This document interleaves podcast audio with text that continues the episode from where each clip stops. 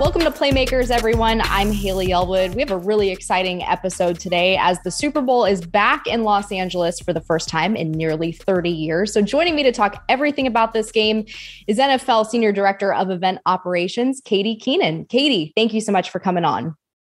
So happy to be here. Haley, thanks for having me. Absolutely. So, just let's kind of talk about this game. Obviously, I mentioned it's been almost three decades.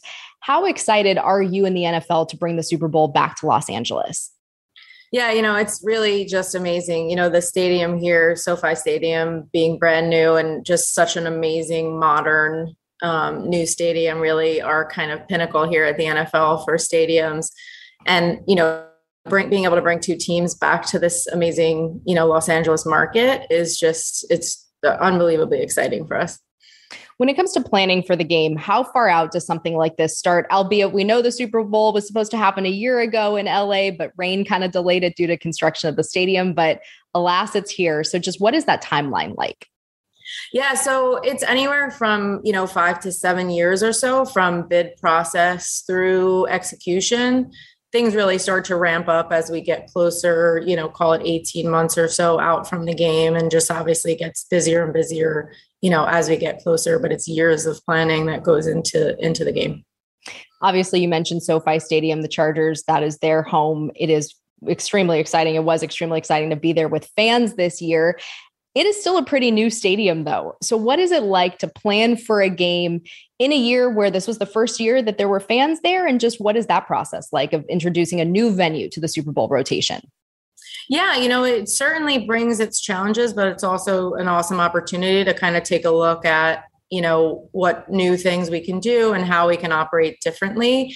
But we're certainly you know just like the rams and chargers have been doing every weekend we learn more about the stadium you know every weekend. You kind of make a different turn and there's like oh i didn't even know this was here right? It's such an amazing facility. There's so much technology. There's so many different options for food and beverage and premium spaces and all these different things. So it's really challenged us challenged us to think about how we can use all these different spaces um, and certainly, you know, we don't have the institutional knowledge that we might have in a place like Miami or, you know, another one of the Super Bowl stadiums that the Super Bowl has been in multiple times. So we take the learnings from those other facilities, obviously, and then kind of learn from you know events and games here at the stadium and kind of put it all together and hope for the best i laugh because as a member of the Chargers every week, it felt like we were learning something new when we were going to SoFi. Totally. And I was, I've been going to that site since it was a giant hole in the ground. And I say, I almost felt I knew it better when it was under construction than it right. is now because there's so much to learn. But how totally. much did you guys rely on maybe game days from the Chargers and also the Rams in terms of setting that blueprint for this game?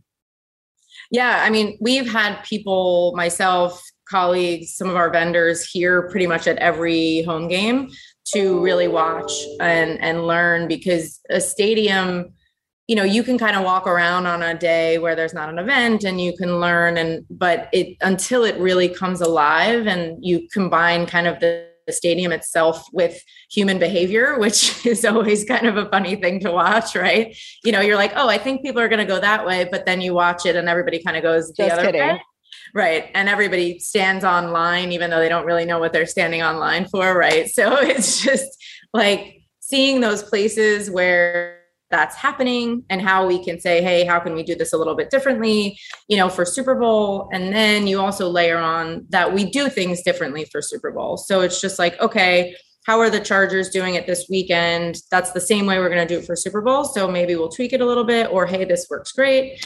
And then on the other hand, saying, well, you know, the Chargers use it this way, but for Super Bowl, it's going to have this different element. So, you know, how what how do we manage that?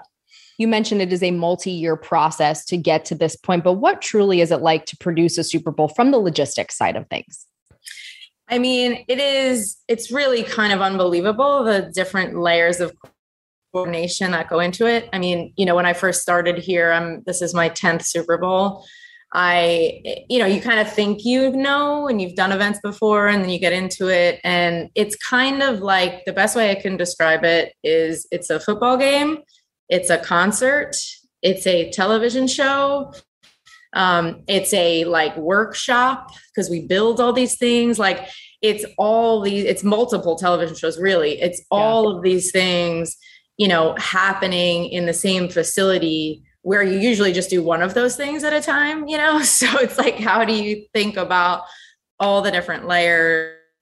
Um, and i used to do credentials for the super bowl which is you know the, yeah. So that was helpful for me because i got to learn like every single person and every single group that you know comes through the doors has to come through you as the credential person. So you know and there's 250 different groups and 25,000 people. And i mean it's the numbers are just it's unreal yeah as someone who has worked the last couple super bowls i'll be there at this one and who gets credentialed uh, that is i thank anyone who does that job because it is incredible the amount of detail and access and points of access that you have to log into. I mean, it it blows my mind when I think about it, and I don't want to think about it too hard. no, don't. There's yeah, it's a hard job. It's a really hard job, and it's probably one of the most high pressure jobs because. Yeah. You know, you're just like, you feel like everyone has to come through you to get through. And if you miss something, it's, you know, you ruin someone's day and potentially something else. So it's one of those jobs where you know, you just you have to be so in the details and so in the weeds, and it's kind of a nonstop, very thankless job. So our folks who do it are really the behind the scenes heroes for sure. You mentioned credentials. You mentioned obviously it's the biggest game on the world stage, essentially at that point. How would you describe the magnitude of just in terms of the people who work on a game like this in comparison to maybe a regular NFL game or a concert, broadcast crews, anything of that sort? Yeah. So on game day, we are credentialing somewhere between, you know, I haven't looked at the numbers recently, but call it 15,000, 16,000, you know, with media broadcast, play, you know, team staff, our vendor staff, all of the security, all of the concessionaires, all of the housekeepers you know i mean there's every every single person has to have a credential right to get in because our security levels are so high and all of that. So you know comparatively to a chargers you know game night there may be just a few thousand you know which is still a lot right yeah. i mean it's certainly not small and this yeah, stadium, it's casual thousand yeah exactly you know this stadium is tremendous so there takes even more people to run it so maybe there's uh, 3000 or yeah. so you know versus you know 15000 for super bowl it is crazy when you put that all kind of just in in simple numbers if you will. You mentioned a concert. The halftime show this year is set to be pretty special. There was a trailer that came out. I know we're recording this a few weeks in advance but the trailer is spectacular. How important was it to tie this year's halftime show to la and the city's culture as well? Yeah, I mean, you nailed it. It was the the thing, right? I mean, we just felt like coming back to LA after all this time and this stadium, you just had to kind of play that up. And you know, one of the things the NFL does really, really well is kind of embrace the moments and those special moments. Um, you know, my boss, Peter O'Reilly, who oversees all the events, he's so laser focused on that. And it's you know, sometimes you're like, okay, Peter, like we get it, you know, but when it all comes together, it's just, it really sets, you know, the Super Bowl and some of our events really apart from other things because they just spend so much time thinking about how do we make it off, how do we make things authentic? How do we highlight the local, you know, flavor of whatever city we're in? Especially this one feels even you know more um more of a focus just mm-hmm. because it is such a big city and we're back it's, it's been so long since we've been here and then last question, you kind of touched on it a little bit just in terms of maybe setting the halftime show apart and, and making that special. But in other ways, how what is really going to set this game apart from other Super Bowls in the past? You know, I think all the entertainment elements. I really I think it's the stadium. I think it's just such a special stadium visually like when you see it, you know, on TV and then we're going to add so much amazing decor and and different elements to the stadium to it's already so amazing and then you layer on kind of the super bowl uh, look and feel and it just takes it to a whole nother level so i really think this stadium this kind of crown jewel of of modern architecture is probably the thing that just really sets it apart. And I also think that, you know, it's been a tough couple years for everyone, right? So this is just a moment and a day for people to come together and hopefully just enjoy each other and the game and the show and not think about all the other stuff going on in the world, right? That's the power of sports right there. We are so excited. February 13th is the date on NBC. Katie, thank you so much for coming on. We really appreciate it. Thanks again for having me.